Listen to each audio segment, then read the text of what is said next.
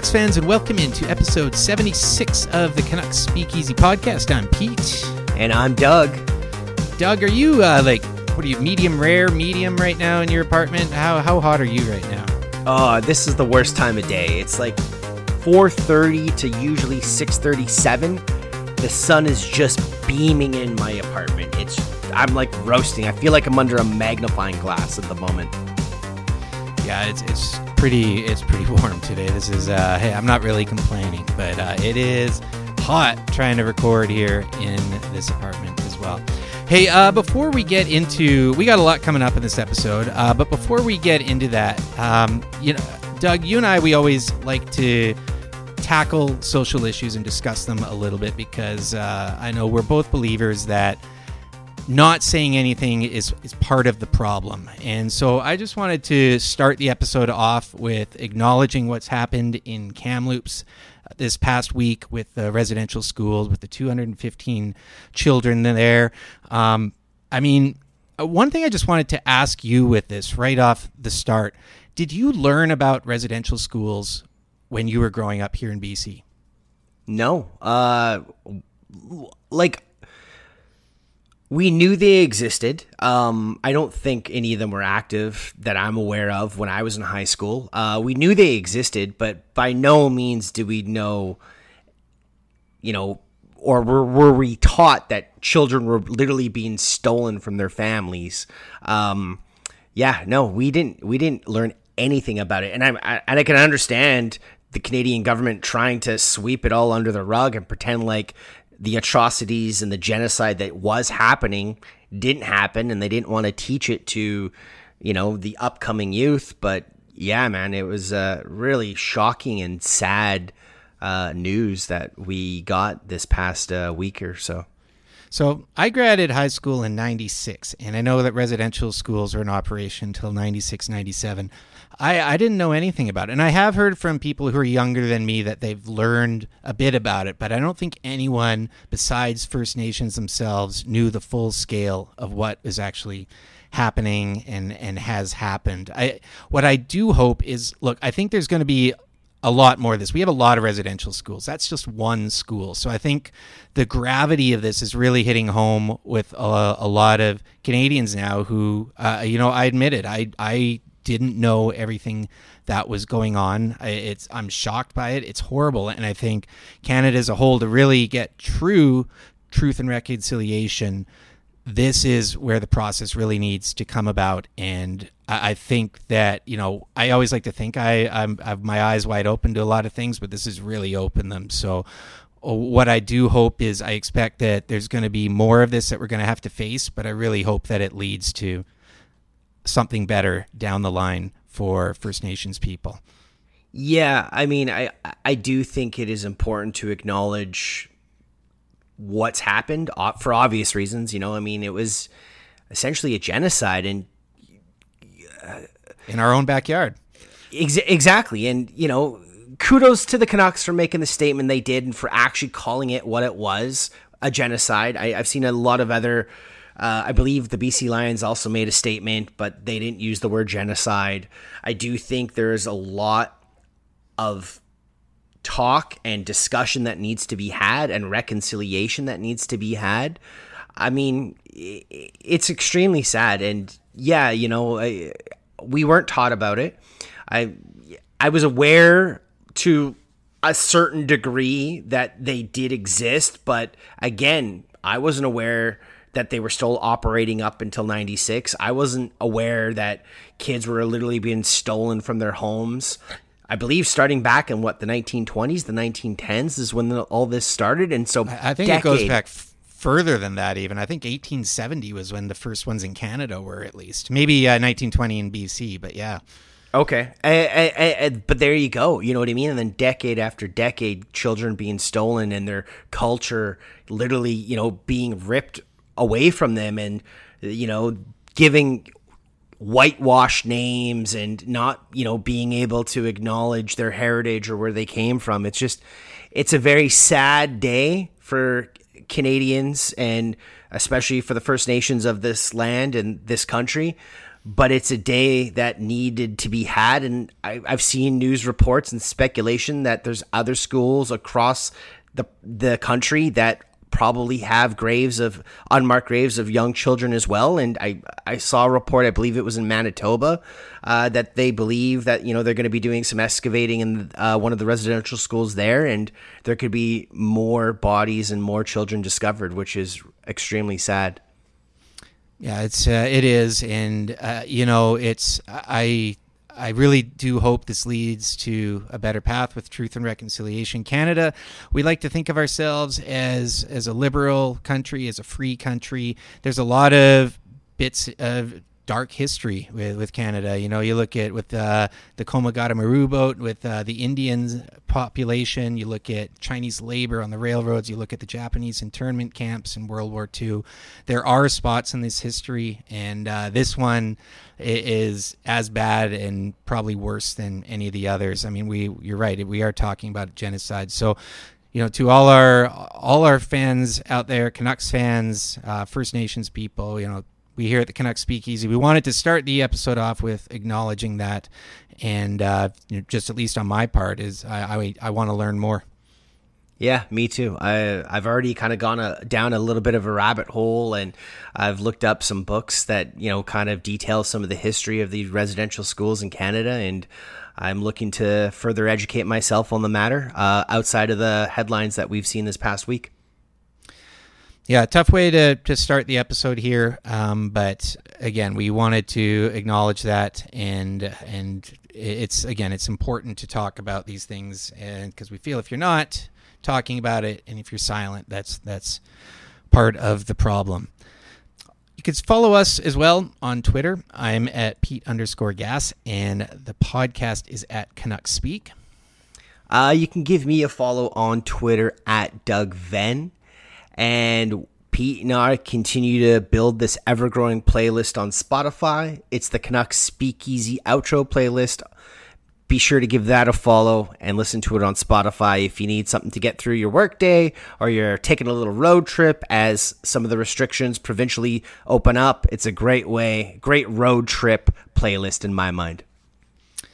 And how good is it that restrictions are, you know, we could start to see some lights at the end of the tunnel, June 15th and July 1st. Uh, I might finally get to go back to Victoria. I haven't been to Victoria since October uh, and see some people over there. Uh, I'm pretty excited about this. Back to back days under 200 cases in the province. How nice is that to see?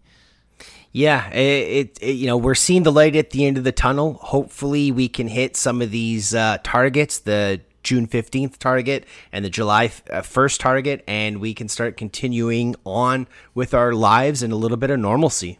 For sure. Record setting day yesterday as well in the province for people getting second doses. So we're into that. So that is some positive news, uh, at least that we got going on as well.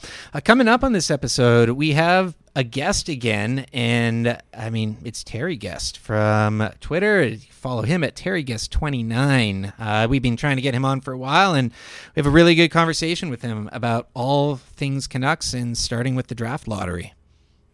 Yeah, uh, I feel like it's been a few months since we've had a guest on, and you and I have been trying to get Terry and our schedules to line up, and it finally did, and yeah, we had a really great conversation about the draft lottery, some potential UFA targets for the Canucks uh, this offseason. And yeah, we're really looking forward for everyone listening to that interview.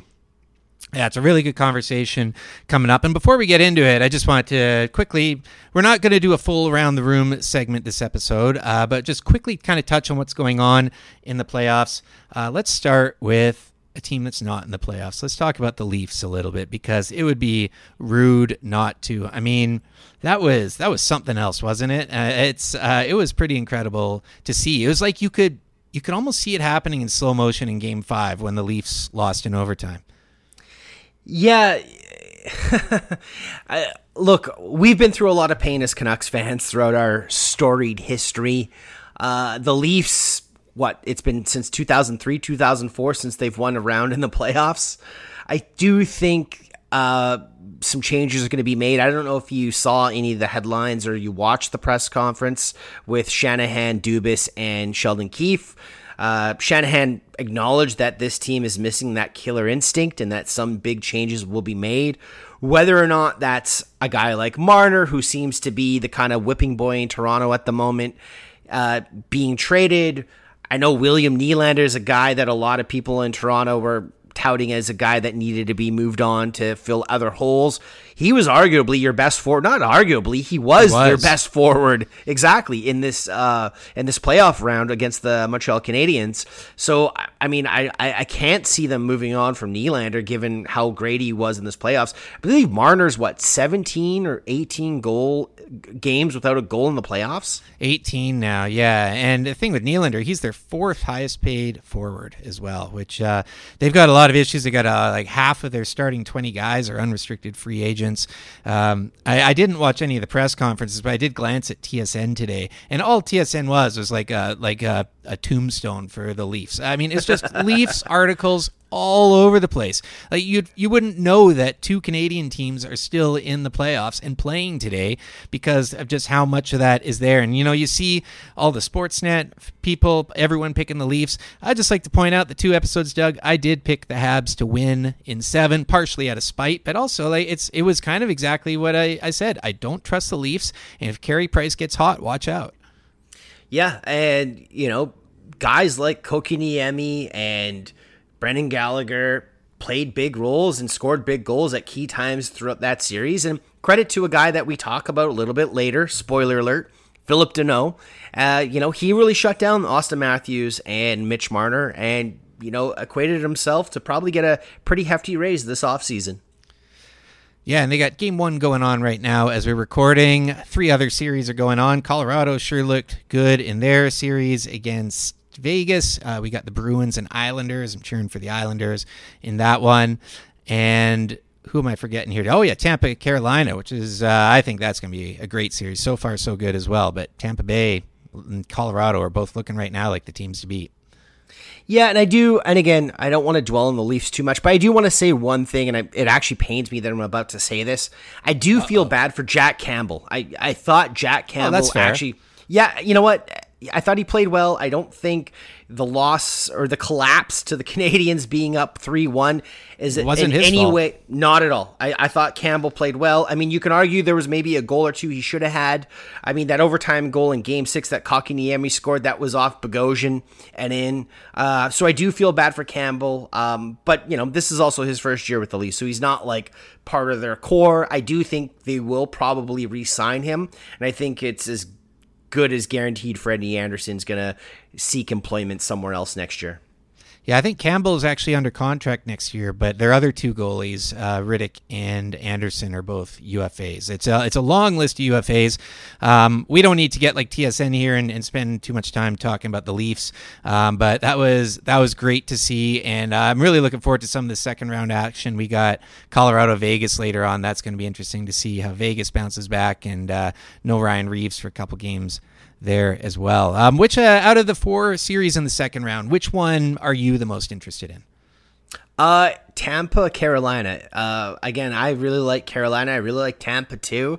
Um, you know, I I was hoping Carolina would have at least been able to split their home ice advantage with Tampa. They're now down two nothing going to Tampa, so that's a little bit concerning for me. But yeah, I, that is the series that I've really liked uh, and I've really enjoyed watching. Even the game last night, it was only a 2 1 game, I believe, and yet it was highly entertaining in my mind. Yeah, that one and uh, Colorado Vegas, I think, are just, you know, they could be conference finals. Uh, they're a great series. So, very excited for those two. Well, all the four series. It's uh, some good hockey going on right now. Hey, Doug, let's uh, let's get into this conversation that we have here with Terry Guest. Uh, it's a it's a great chat. So uh, let's start talking some Canucks here. Let's do it. Joining us this week, our guest has a name that was made for this role, Terry Guest. You can find him on Twitter at Terry Guest29. Terry, welcome to the Speakeasy. How you doing? I'm doing great, guys. How are you? I am sweating. I feel like I'm on the surface of the sun in my apartment. It is so damn hot in here right now, and I don't have air conditioning. Yeah, it was. It's uh, very muggy on the island today. It was very hot yesterday. Today is kind of that gross sort of muggy sweatiness going on. So, yeah, no, everything's going well over here. Um, just finishing up work and now time to talk to Canucks. Yeah, and of course, uh, the big news today, the, the, for Canucks fans at least, and for for teams not in the playoffs, is the draft lottery. And the Canucks, for well, it depends how you look at it. We, uh, for me, it's kind of a win because we didn't fall, which is kind of a tradition for us. So picking at ninth, I'm okay with that. It seems to be a pretty good top nine or so of prospects. We didn't move up, but you know, we should know better by now. How do you feel about it, Terry? Yeah, I agree with that. I mean, going into it, I wasn't expecting us to move up. I think what you said there about just sort of being happy with not moving down was sort of more of my thought going into it. Um, I think there's a lot of different route routes that they can take with that pick. Um, I think there's a lot of different players that are going to be available for them there. Um, I have a couple listed in terms of like guys like Brandt Clarke and uh, Kent Johnson, Luke Hughes. I mean, to me, the top 10 is going to be a crapshoot at this point. I think we've all sort of seen a lot of draft wars where you're seeing a huge range of different guys listed in that top 10. Um, it's going to be interesting because I know I've seen some thoughts of people talking about maybe does Benny look to move that pick? Does he look to move down based on just sort of how much of a weird year this is? But we'll see.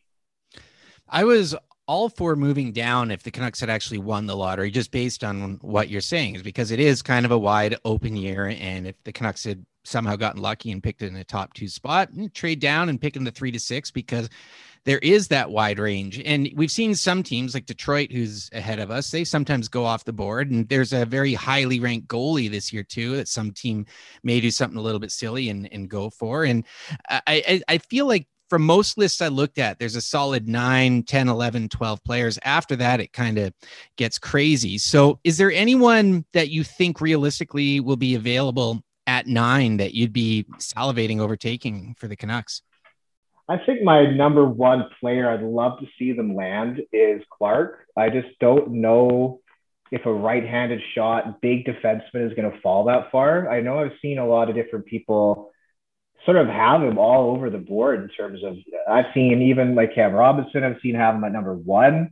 I saw a list today from Jay Fresh on Twitter saying he had him at number nine, which is great to the Canucks. But I think realistically, the Canucks at this point need help on the D and they need help down the middle in terms of a third C sort of type. Um, I think obviously you're going to want to pick whoever is the best available at that spot. Um, and I think that's so hard to say this year because of just how wide open it is. I think you're going to look at guys like, like Kent Johnson and a Mason McTavish and a Brett Clarke and a I've even had a little bit of talk about I've uh, heard about that Svechkov kid that people are talking about. He might start to creep up in that realm.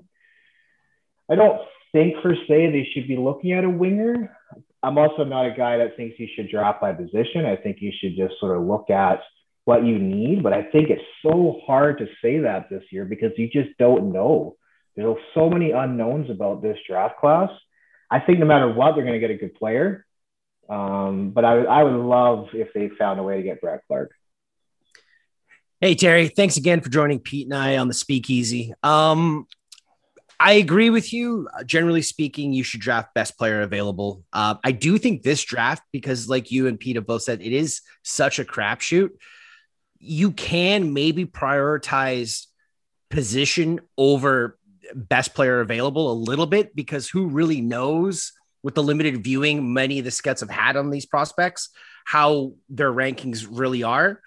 So that being said, would you prioritize from a Canuck standpoint a defenseman or a center if you had two of your ideal picks? Not let's not count Brandt Clarke because I think he's probably every Canucks fan's top pick if he's there.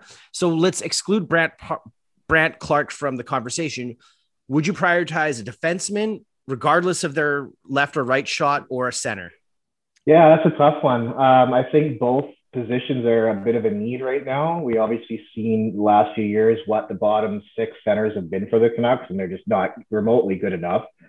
And I'd also say the same thing about the defense has not been there either in terms of guys like um, Myers and I know we brought in Schmidt this year, wasn't quite the fit yet, but I think there's still some room for that to grow. Um, I think if it's me, I'm probably still looking at a defenseman. I know you got Rathbone coming up, but I think I think that might be where I'd go.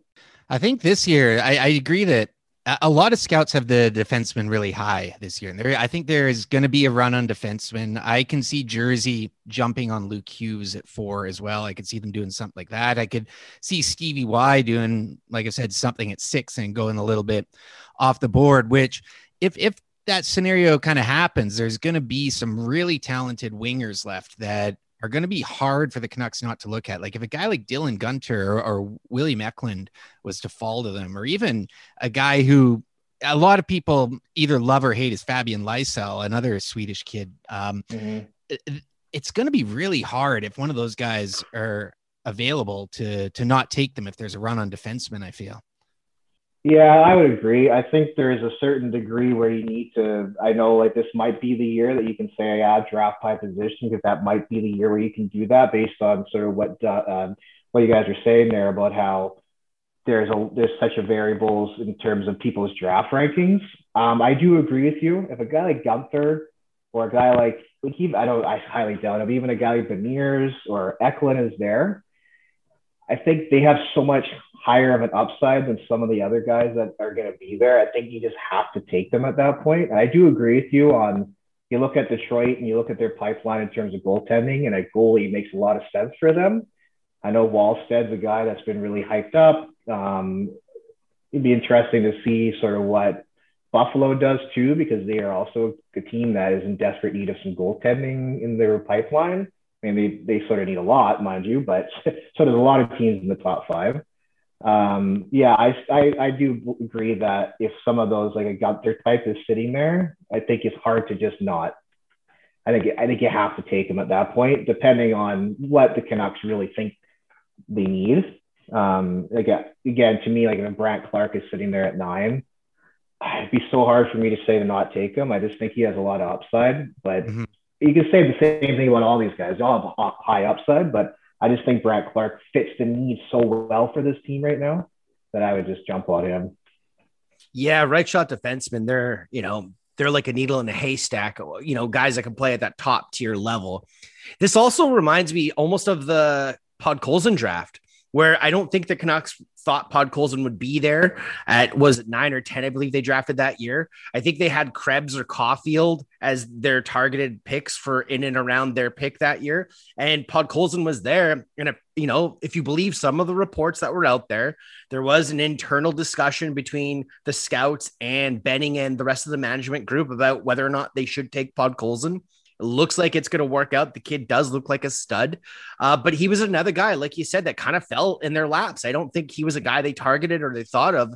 And I agree. If if the talent is that much, like if there if the tier difference is that great, where you think no, this guy is in a tier or two higher than all the other players available at positions we would more than likely want to draft, you got to take him. I 100% agree with you on that.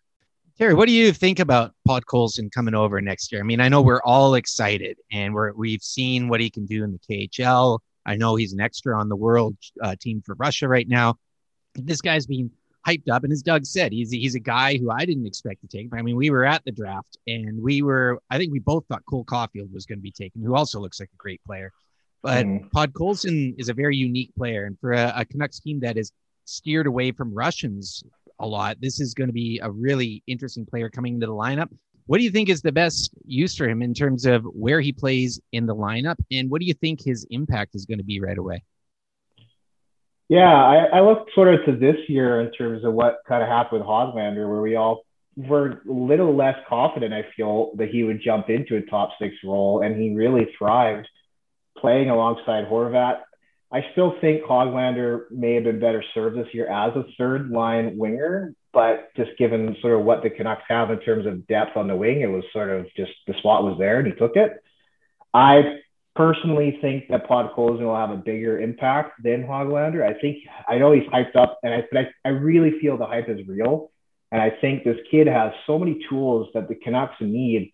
I look at him as exactly sort of the type of player that you hope that we thought Virtanen might have been I know he's not there yet, and I know that he's not developed, and he can't say he is the player that we thought Virtanen would become.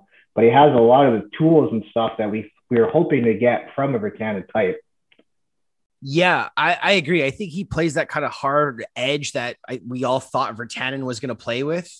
The other thing with Podkolzin is he spent the last two years in a men's league, and I do think that does make a difference. And I do think one of the reasons why going back to the draft, I'm really high on Brandt Clarke is because he spent a year in the Czech league playing in a men's league, and I do think that really helped is helping his development. And I definitely agree with you that I think Podkolzin will come in, and you could say the same about Hoglander last year as well you know, spending that time in the men's league, they just they're stronger, they're quicker, the pace of play is a little bit better, so they're more ready to make the jump to the NHL. Where a lot of these guys who play in the CHL, there's that weird rule where they have to either play in the CHL or make the NHL. They can't uh, be sent to the AHL for a year or two. I mean, we saw that with Olli Juolevi and Jett Woo, where it kind of hinders their development. Here's a question for both of you do you guys think Podkolzin could develop into a third line center at some point in his career? I, I, don't. I haven't seen enough of him playing center to to see that yet. I think from what I've seen from him, he's better suited as a winger. I, I just love the way he's forechecks and chases the puck down, and how strong he is on the boards. For me, I think he's uh, he's a winger through and through.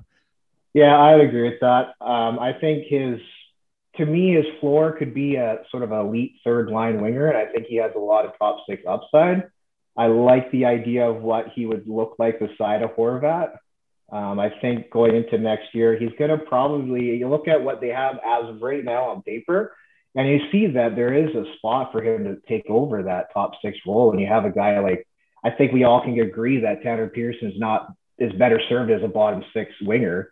Um, and I think that there is going to be a spot there. You look at um, Miller, Boeser, Hoglander, and I would, I guess you throw Podkolzin in the top six at this point. I hate to sort of set a guy up, a rookie like that up to be have those kind of expectations, but I think the hype is real, and I think there's a lot of there's a lot of data already that we have that shows that that could happen.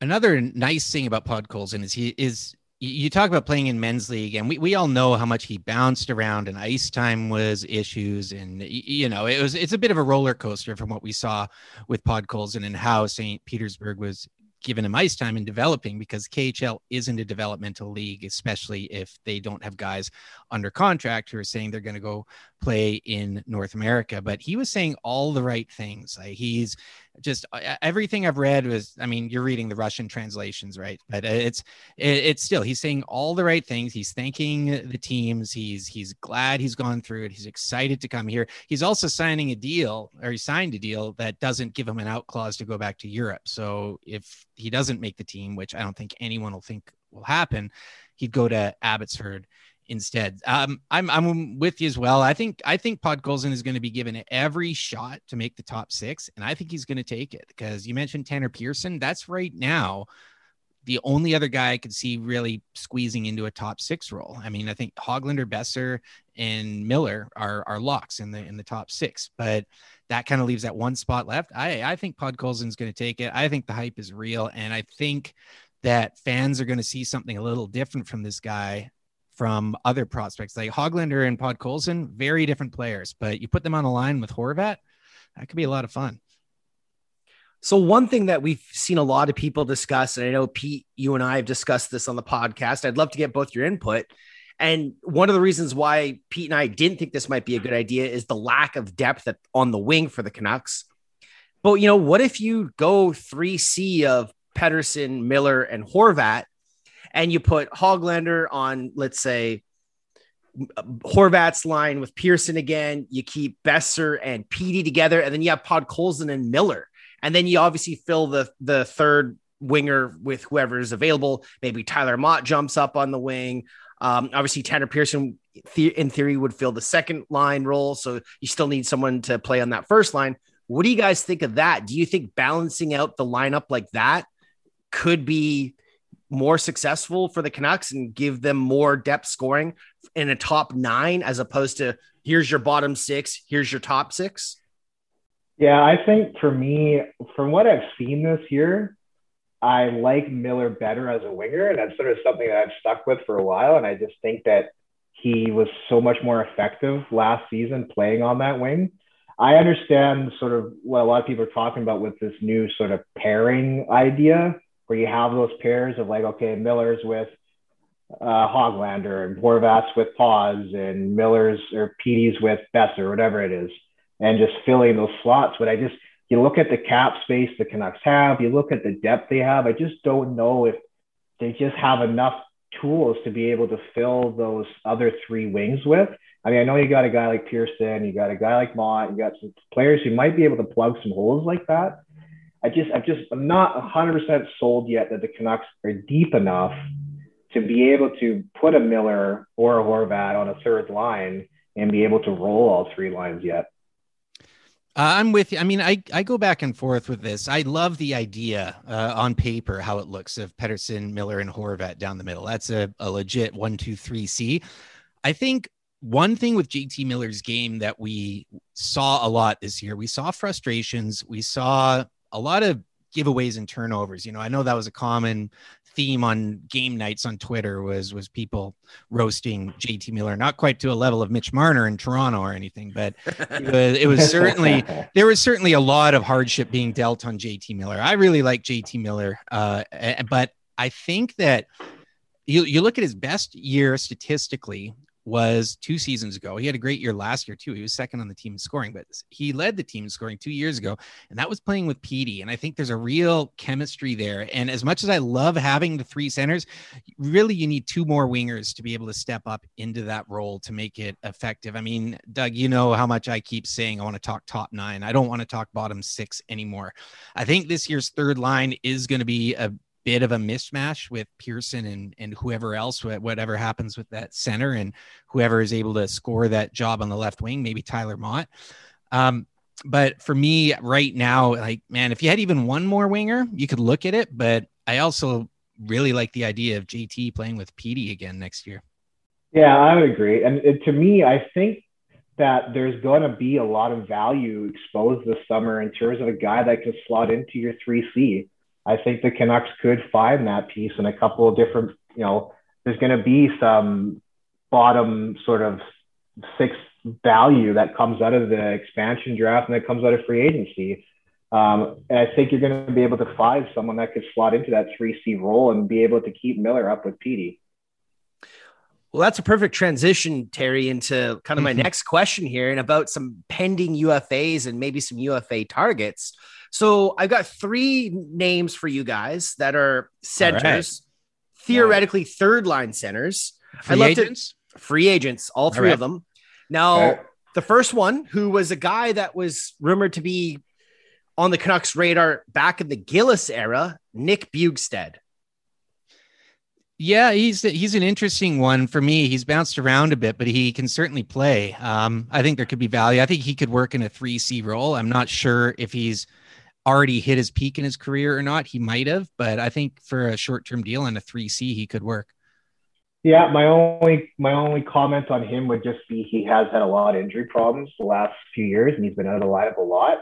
I do like his game. I, I I can't honestly say I've seen a lot of it, but from what I've seen in terms of what he has produced when he was on Florida, um, I think he could be someone that is an interesting fit. I don't think he would command a lot of money because he hasn't really had any sort of big numbers the last few years. I don't think he would be someone they'd have to pay a lot to. Um, I think the Canucks are at a spot where they could take a couple swings at a, on a few guys like that on a smaller deal and just sort of see. I mean, I wouldn't say that uh, I was going to reference what Toronto did with all their well all their depth pieces that they got, but we all kind of saw how that turned out. So um, yeah, it turned turned out gloriously. That's yeah, it sure did. It, was, it was the best way to start a week. I'll tell you that right now. All right, Doug, who else you got?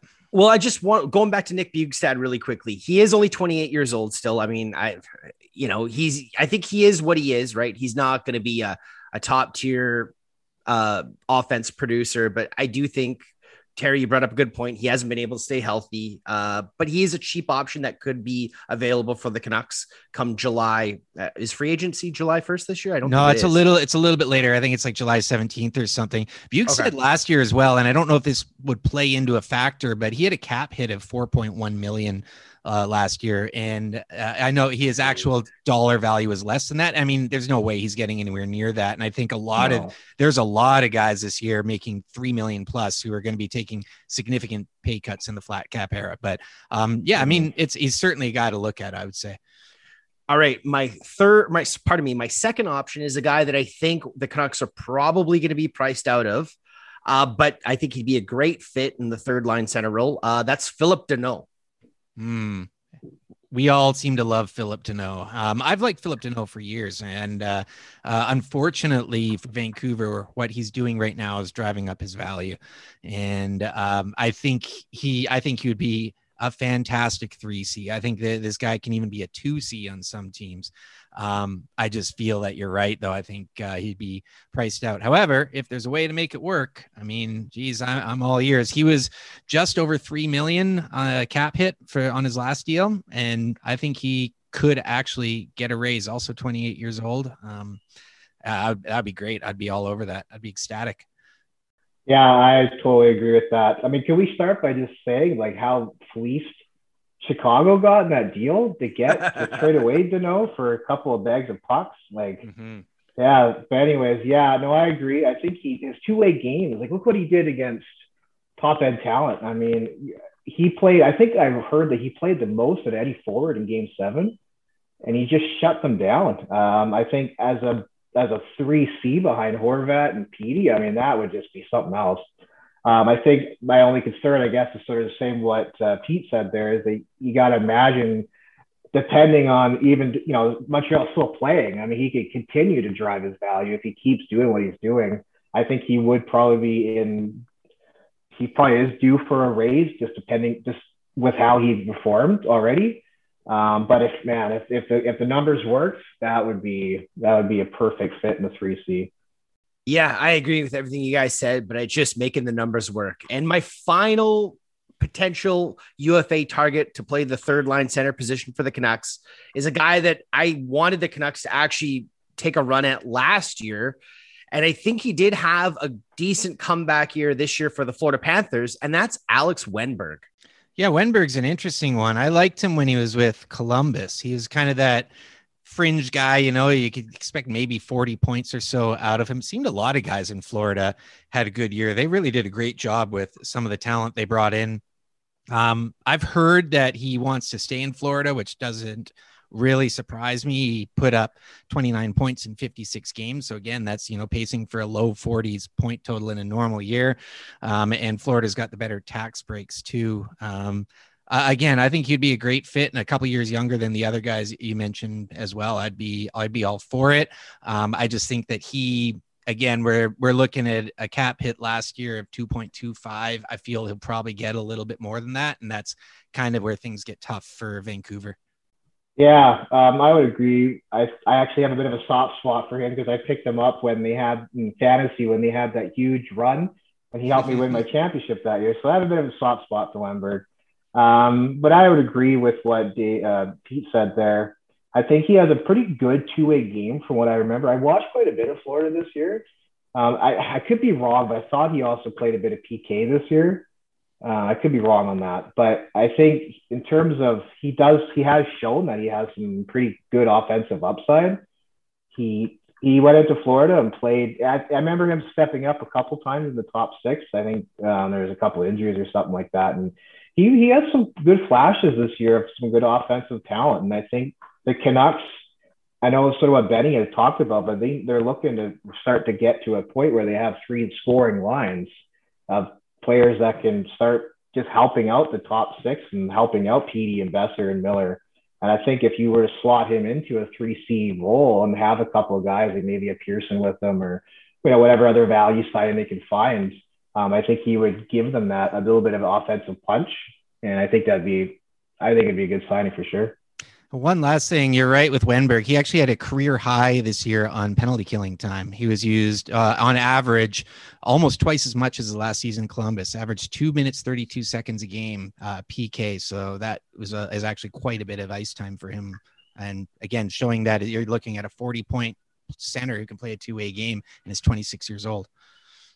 Yeah, and when you're looking at possibly moving on from some of your bottom six guys that are sort of a PK specialist, if you will, or sort of that's sort of what their usage is, then you're going to need to find a couple of forwards. I know you have Motte already, and you know Miller killed him some penalties, but I think you can add another guy that has that PK upside, then that's another valuable thing for your 3C. Yeah, I, I agree. I think Wennberg really kind of proved that and reinvented himself this year. He was a buyout last offseason from Columbus. He signed that big contract after coming off that really, I think he had like a 60 or 65 point season that one year. He was mm. taken ahead of Bo Horvat in that draft in the 2014 draft or 2013 draft, I believe it was. Um, and then, yeah, he just struggled the last couple of years in Columbus. And I honestly think, and we, we've seen this the last few years in, in Columbus, I think Tortorella you know, Tortorella is really hard on players. And I think if you can't deal with how hard he's going to be on you, that can really affect your game. And I think that's one of the reasons why we saw Wennberg really struggle his last couple of years in Columbus. Well, one player I wanted to chuck in here as well, and thank you for bringing in Columbus, um, is Mikhail Grigorenko. Now, this is a guy who's 27, and maybe this is just some old school thinking of me, but it's the Russian factor. And this is a guy who you can get under a million and a half, maybe even closer to a million this year. He's never hit his expectations of being a top prospect, but again, he was in the Columbus system, put up 12 points in 32 games. He can play center, he can play the wing and and having that Russian in the dressing room just to help with Podkolzin. And I mean, I, I Podkolzin doesn't seem like the kind of guy who's going to need a lot of help, but come on, man. Like if if I was to go in and play in Russia, I'm sure there's tons of teams over there who, who'd want me to play for them. I'd feel pretty good walking into uh, a dressing room in Ufa or Siberia or somewhere and having one other Canadian BC boy in the room. You know, it, it does help. So Mikhail Grigorenko is another name, uh, more of a value well, maybe not value, just a, a cheaper option that I think the Canucks should look at as well. Yeah, I was actually going to bring that up when we were talking about Podkolzin, and I was going to ask you guys what you thought about. It. I've heard a lot of people sort of mention the idea of, you know, is bringing a Russian player in on a cheap deal, like maybe a one-year deal. Is that something that the Canucks would maybe think about doing just to help that transition for Podkolzin to have somebody that he could sort of transition his English better and have someone that he could talk to and not feel super uncomfortable um, there's a couple other names. There's one other name in particular for a bottom sort of middle nine guy I was thinking about, and that's Brock McGinn. I don't know if you guys sort of looked at him a lot a bit, but I really liked his game. He had a he's he's had a pretty good playoffs. He's put up some pretty good numbers. He's been able to play up and down the line. He's played with Aho. He's played with Teravainen this year. Um, he seems to have he's young. I think he's I think he's only in his early 20s still. He seems to have a bit of uncapped upside so far that hasn't been shown. Um, I think he's not going to be somebody that's going to command a big cap hit either. Um, and I think he would be a great fit for like a middle six, middle nine kind of winger. I'm not sure if you guys have any thoughts on him. Yeah, I mean, I've seen him play a bit, obviously uh, a little bit more so uh, with uh, the playoffs on now. But Carolina was a team I really enjoyed watching. Um, I think they're just they're just a heck of a lot of fun. Uh, again, I think he could be a great fit. He's 27. He made 2.1 last year. I don't know if he'd actually get a raise on it. He's the type of guy who probably won't get a raise with uh, the flat cap era. He's not a center, but again, we've we've identified that there could be holes plugged on the wings. I mean, there's a lot of guys on the Canucks last year who I don't think we're going to see again. Guys like Jimmy Vesey and Travis Boyd, and and I think he could be a very serviceable replacement again if the price is right. Like, I mean, if you brought in McGinn and Grigorenko on deals totaling a three million cap hit, let's say, you know, let's say we're, we're, we're getting a bit lucky with that, and you're using that to retool a third line with Tanner Pearson. You know, it's not quite a top nine, but you're going to get more uh, than this black hole of six forwards that the Canucks just don't get anything from for the last couple of years, and that's that is so important for this team is having a third line that you know, you don't need two checking lines. I know that's when the, under the Benning regime, that's always kind of seemed to be it. It's just like load up. You don't need that in the NHL. You need a third line that can score uh, at least maybe every two or three games. You know, and um, I think McGinn could be that type of winger. Again, he can play both sides as well. Um, and he's again on same age as Tanner Pearson, right in that 27 range. So could mm-hmm. work.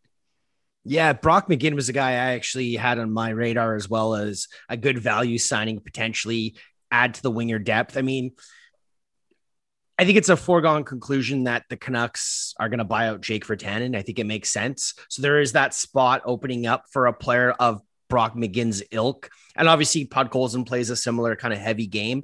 But yeah, he's a utility guy. I think he plays with a little bit more of an edge than a Tyler Motte, but he is a guy that can play up and down your lineup. Uh, as you guys both alluded to, he can play both the left and the right wing. Um, and I think having a guy like him, even a guy who down the stretch, I have to admit, he did start to win me over a little bit uh, is Highmore. I thought Highmore as the season came to a wind. I, I, still don't love the trade. I still think the Canucks sold low on Gaudette, but I did I did think Highmore's game started to elevate a little bit, and you noticed him more.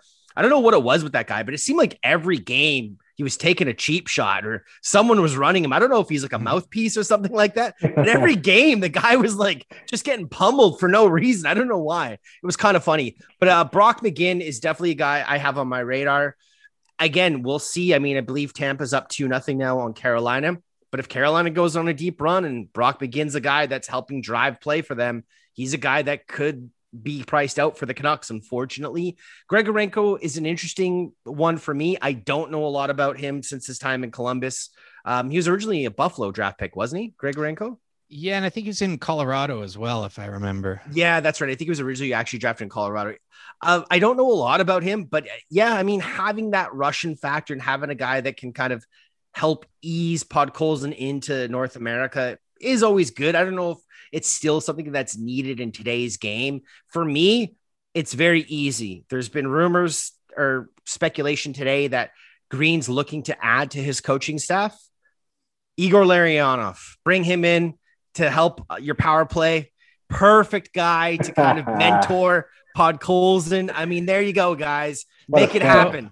So you've got Larionov as the GM. You've got him as the assistant coach. Uh, you you just want Larry like he could be selling hot dogs in the stand for all you care, right? You just want he him in the building. Dude, yeah. I want I want him to replace John Horgan. I mean, fuck, let's get him in.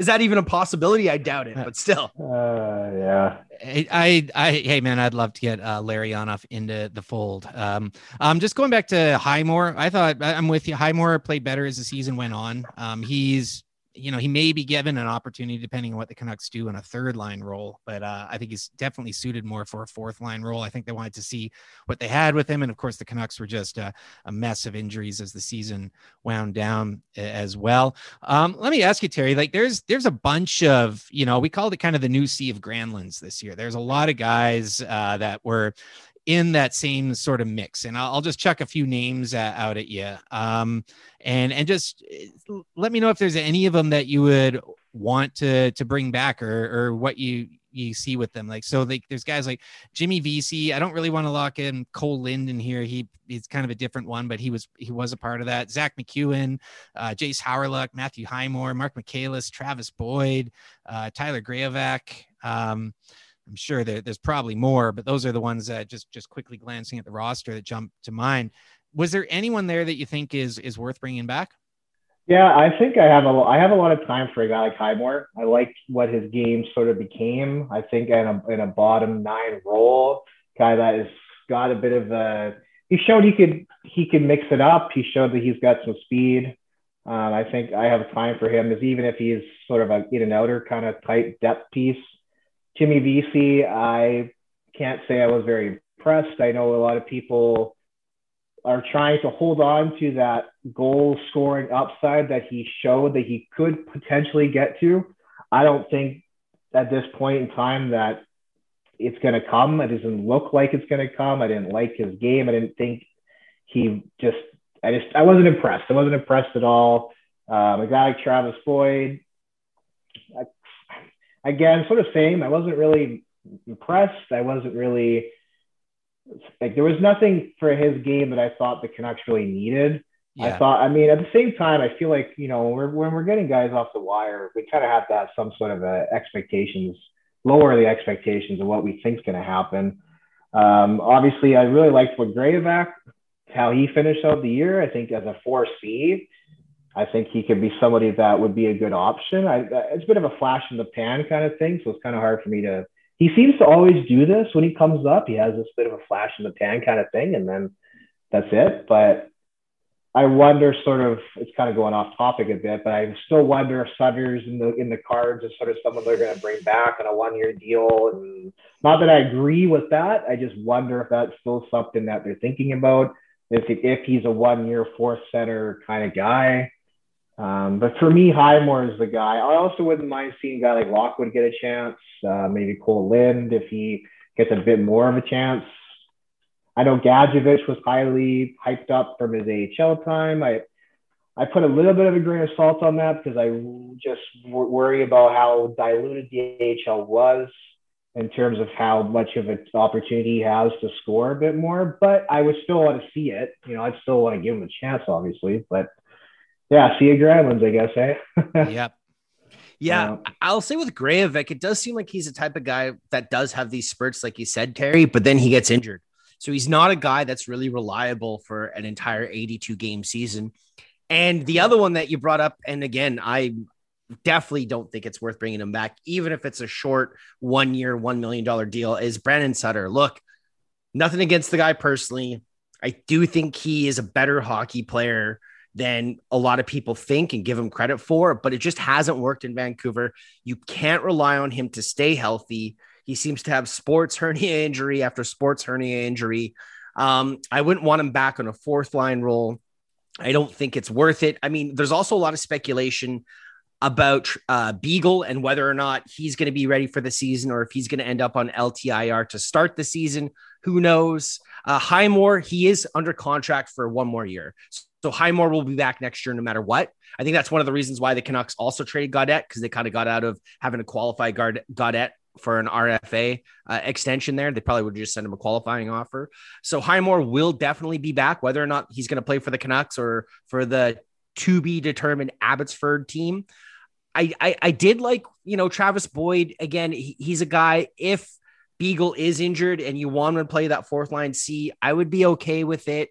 Um, but it just depends on what the contract looks like and what the expectations are going to be for a guy playing that role. You know, I didn't see Boyd play a lot of PK and you need you need penalty killers. And I do think one of the issues with the Canucks penalty killing as of late is they get all these kind of gritty forwards like a Beagle, like a Sutter, like a Louis Eriksson, and there's no speed outside of Tyler Motte. There's no speed on the PK, and I think that's really hurt the penalty killers because often times they're just standing flat footed, and you got you know teams like Colorado with back end talent like Cale Makar and Sam Girard and Bowen Byram still not even established yet on that team, moving the puck around and you know skating circles around a lot of these old veterans. And I think you definitely need to add speed to your bottom six and your fourth line.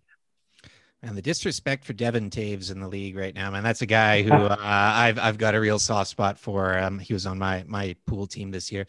Hey, uh, Terry, we're we're starting to run out of time, but I just wanted to before we let you go here, I wanted to touch on some of the off the ice things with the Canucks, um, just pertaining to Ian Clark and the Sedins. It sounds like a, well, we've been hearing it for a while now. It sounds like a Ian Clark extension is close, but nothing official yet. And same with the Sedins. We've been hearing this. I, I kind of dangled out there. So I guess it's a two part question is do you think the Ian Clark deal will get done? I think we all know how important he is to the organization.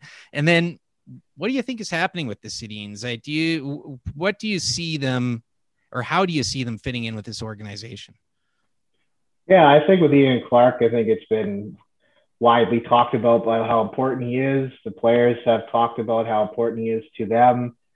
Thatcher Demko and DiPietro and even, even uh, Arturs Silovs has talked just in great respect in terms of how well Clark has done for their game and how badly they want this guy. I mean, even Demko at the end of the year was practically begging them to get this done and just find a way. Um, I really hope at this point, given what Benning has said, that the deal is close or getting there. I know there was a lot of talk. Um, I know Kevin Woodley was a guy who has said for a while now that he thought that the deal was not going to happen. And lately, over the last week or so, has kind of toned down a bit and sort of starting to think that maybe this is going to happen.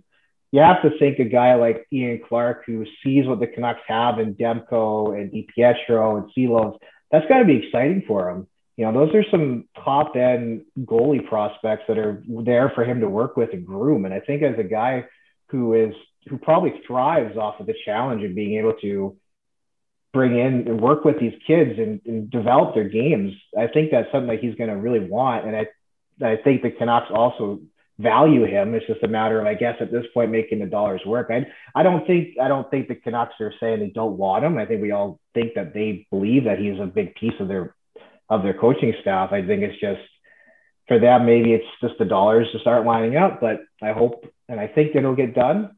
Um, in terms of the Sedins, man, it's, it seems like every week I hear something different in terms of what they think that they're going to do. I mean, I've heard at one point that they are wanting to have a big hand in Abbotsford. I've heard about them being just advisors to the team.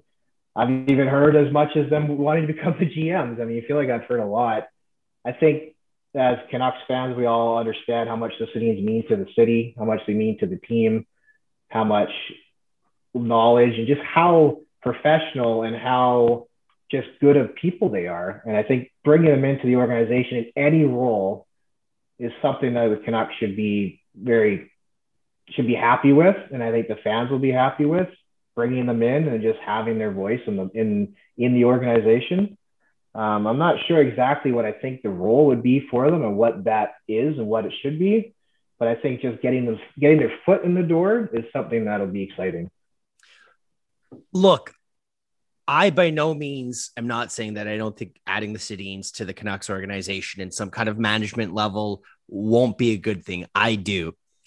But do you guys ever worry about too many former players being part of the organization? Stan Smyl, Ron Delorme. I'm, I mean, and look, guys Trevor like Tom, Linden. Trevor Thomas, Linden, Thomas Gr- Gradin, and Gradin. It's worked out great. Like, it, you know, Gradin's been arguably one of our best European scouts.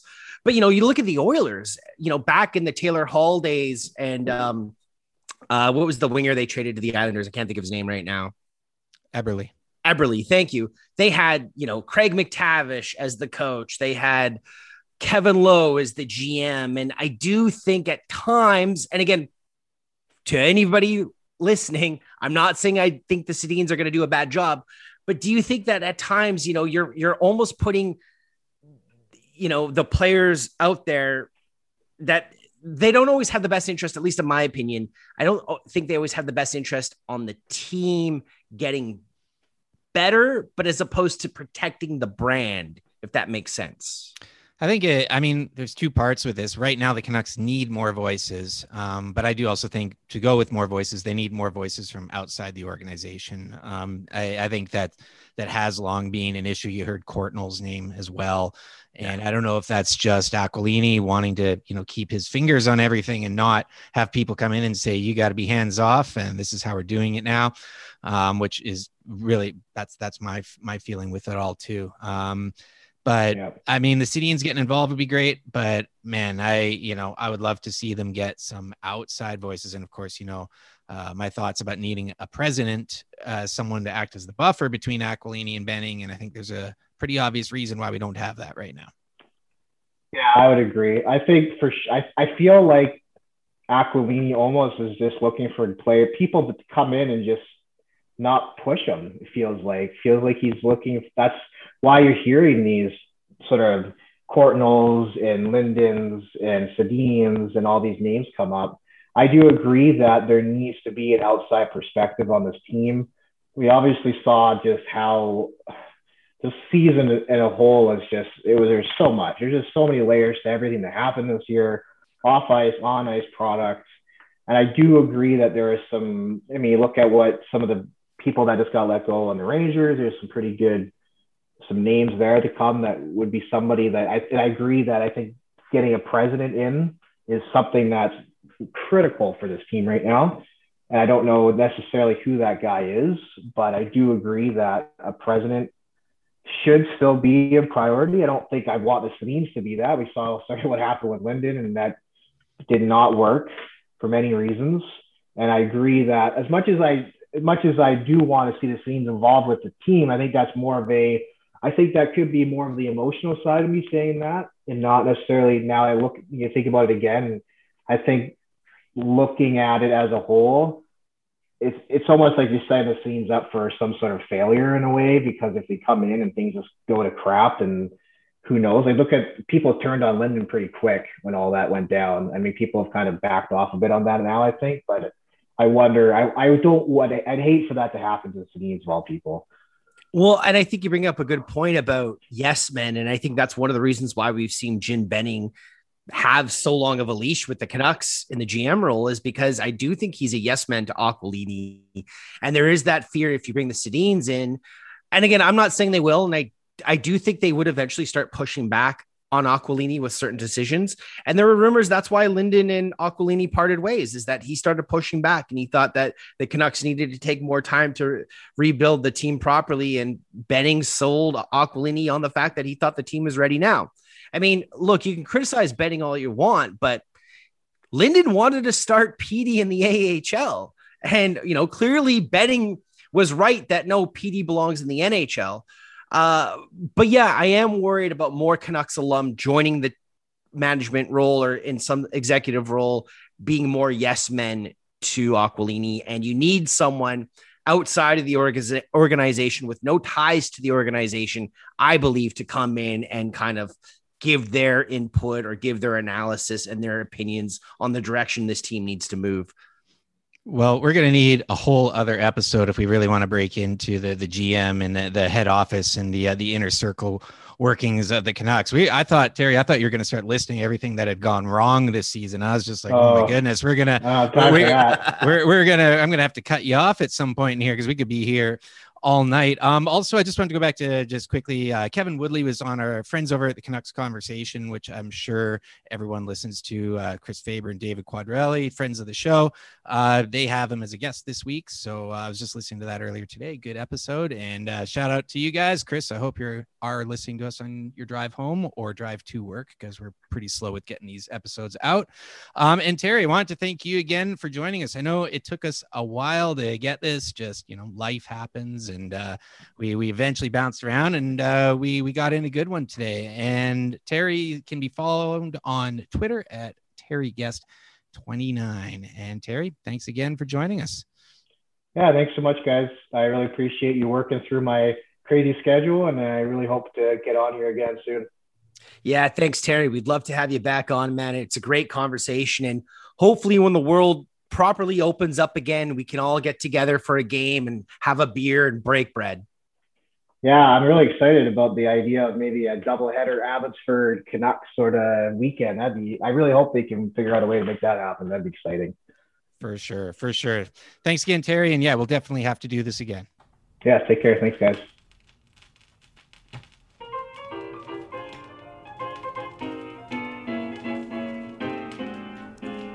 All right, it's that time of the episode for the free pour open floor segment. And I really want to talk about one of my favorite TV shows that's going on now. And there's actually two of them going on now there's the Canadian version and the American version, and that's Top Chef. I know there's a lot of cooking shows. I know there's Master Chef with Gordon Ramsay, and it's absolute trash. There's the Canadian Master Chef, that's trash. Top Chef is where it's at. And right now, especially with the Canadian Top Chef, there are two chefs remaining in the final four. So the finale is next week. And they're both from Vancouver. One works at Pidgin, friend of the show, Ali Butcher. Uh, you know, that's one of his favorite restaurants. He also happens to own the owner there. And the other chef, she works at Sin Sin in Vancouver. And I used to. I just there. love. Did you? Nice. Mm-hmm. I just love the show. The American one's on right now as well. It, that's on on Thursdays. Top Chef Canada is on on Mondays. This sounds like you know I'm an ambassador or an advertisement, but I, I really like the show. I'm really enjoying it, uh, especially this season. And Kim, who is the chef, de Cuisine, I believe, or the executive chef at Pidgin the odds on favorite to win Top Chef Canada right now. If you're not watching it, please do. And Pidgin is a great restaurant. Uh, I know the owner there. Um, and Ali, who you mentioned, that's where we did his wedding reception as well. Fantastic food. Um, so I'm looking forward to seeing that. I know you've been talking about it for a while, and maybe it's because things are opening up, but mine. My free pour this week is also food related because I wanted to talk about a comic book that my friend sent me called Get Jiro. And this is awesome. It's uh, by Anthony Bourdain, who's uh, obviously one of my heroes for all his travel and food stuff, and Joel Rose. Langdon Foss does the artwork. He does a bunch of stuff for DC and Marvel. Um, this is a really cool book. Uh, it's really well drawn set in the future. I don't want to give away too much, but it's a great graphic novel called Get Jiro about a sushi chef named Jiro on the outer limits in the future. It's uh, it's really cool. Um, I highly recommend that. A lot of fun.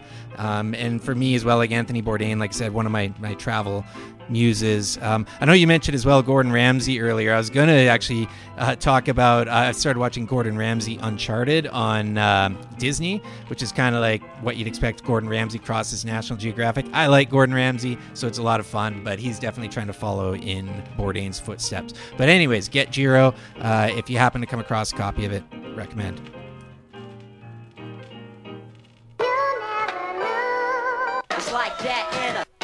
Hieroglyphics, yeah. It's like that in a, a hieroglyphics, yeah. It's like, it's like, it's like that in a, a hieroglyphics, yeah.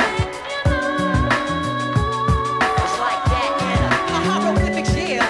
Thanks for tuning in, folks, to episode 76. And thanks again to Terry for joining us. Uh, it was a lot of fun. And I know uh, once we finished the conversation, we chatted a bunch more. And we know we could have gone on for a while there. It's uh, That's the thing when you get some level-headed Canucks fans together who just like to talk about the team. Uh, it's it can be a lot of fun and just goes on forever because there's a lot of things that we didn't even get into. Yeah, uh, and again, thanks to Terry for joining you and I on this week's episode. Uh, it was a really great conversation. We hope the fans enjoyed it.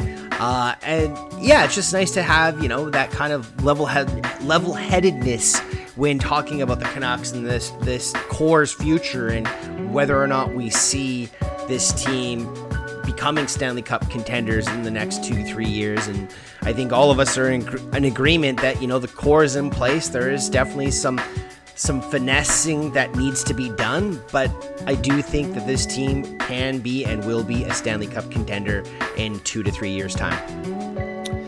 I also just wanted to uh, quickly mention we didn't really talk about him much on this episode, but Karel Plasek signing his entry level deal with the Canucks. He will likely be slated right into Abbotsford. But just wanted to say welcome to the team. Saw him play at the World Juniors here in Vancouver a couple years ago.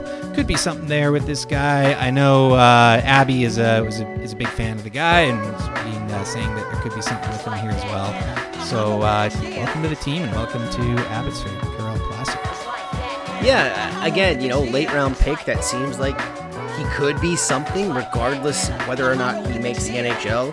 You need to fill out your AHL roster, and I'm excited to see what the guy can bring to the Abbotsford to be determines. Yeah, oh, we'll get that. That's something else to look forward to this uh, this summer as well. We'll get a name for the team. Let's hope it's not the Elks because my grammar police is going off with with that one. yeah, it should just be the elk, right? That's what I think, right? But uh, I've heard people say that you can also be elks, but I'm just like, yeah, out of everything you could have done. Eh, at least their helmets look cool, but um, and it's in again as as as uh, someone pointed out, it's better than being called the Eskimos still. So um, it is. I, it- I did. I did think the logo was a little bit, a little too alike to the Milwaukee Bucks mm-hmm. logo, and the but colors are cool. the Green Bay Packers. Yeah, but but I agree. It is it is a much better name, and I I I look forward. Not that I'm the biggest CFL fan, but I look forward to moving forward with the Edmonton Elks as their history starts to unfold. Uh, once again, you can follow us on Twitter. I'm at Pete underscore gas, and we have the Canuck Speakeasy outro playlist that's on Spotify. This track is going to get added on to there as well. Yeah, a lot of good music getting on there. You can give me a follow on Twitter at Doug Venn, and be sure to follow the podcast on Twitter at Canuck Speak. As always, thanks for listening. Hasta luego.